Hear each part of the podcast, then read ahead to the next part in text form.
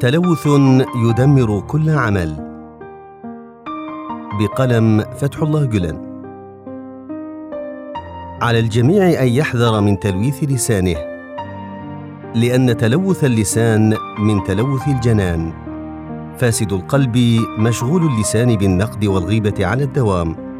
ولا يشفع له أن يقول قلبي نظيف أنا أخدم لله وأتحرى سبيل الخدمة لا يصدقه أحد.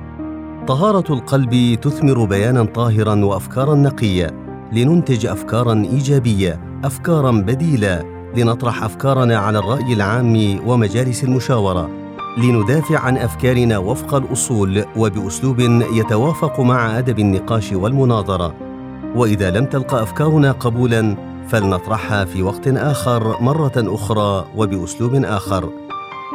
لنعرض فكرتنا بأسلوب التصريف الذي يعلمه القرآن لنا ولكن لنتجنب الغيبة ولنبتعد عن النقد السلبي لأن ذلك يذهب بخير وبركة الخدمة التي نقوم بها. لا خير في عمل تلوث بالانتقاد والغيبة.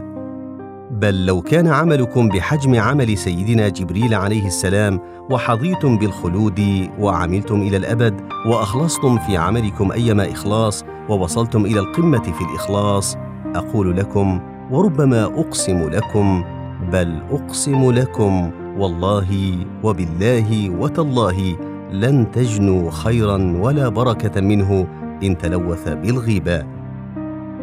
لو أن خدمتكم هذه قام بتمثيلها ملائكة من أمثال جبريل وميكائيل وإسرافيل وعزرائيل عليهم السلام وانتقدوا بعضهم بعضا على فرض المحال واغتابوا بعضهم بعضا فلن تحصلوا خيرا ولا بركة منها. تعملون ليل نهار تقطعون الجبال والقفار لكنكم لا تتقدمون قيد انملا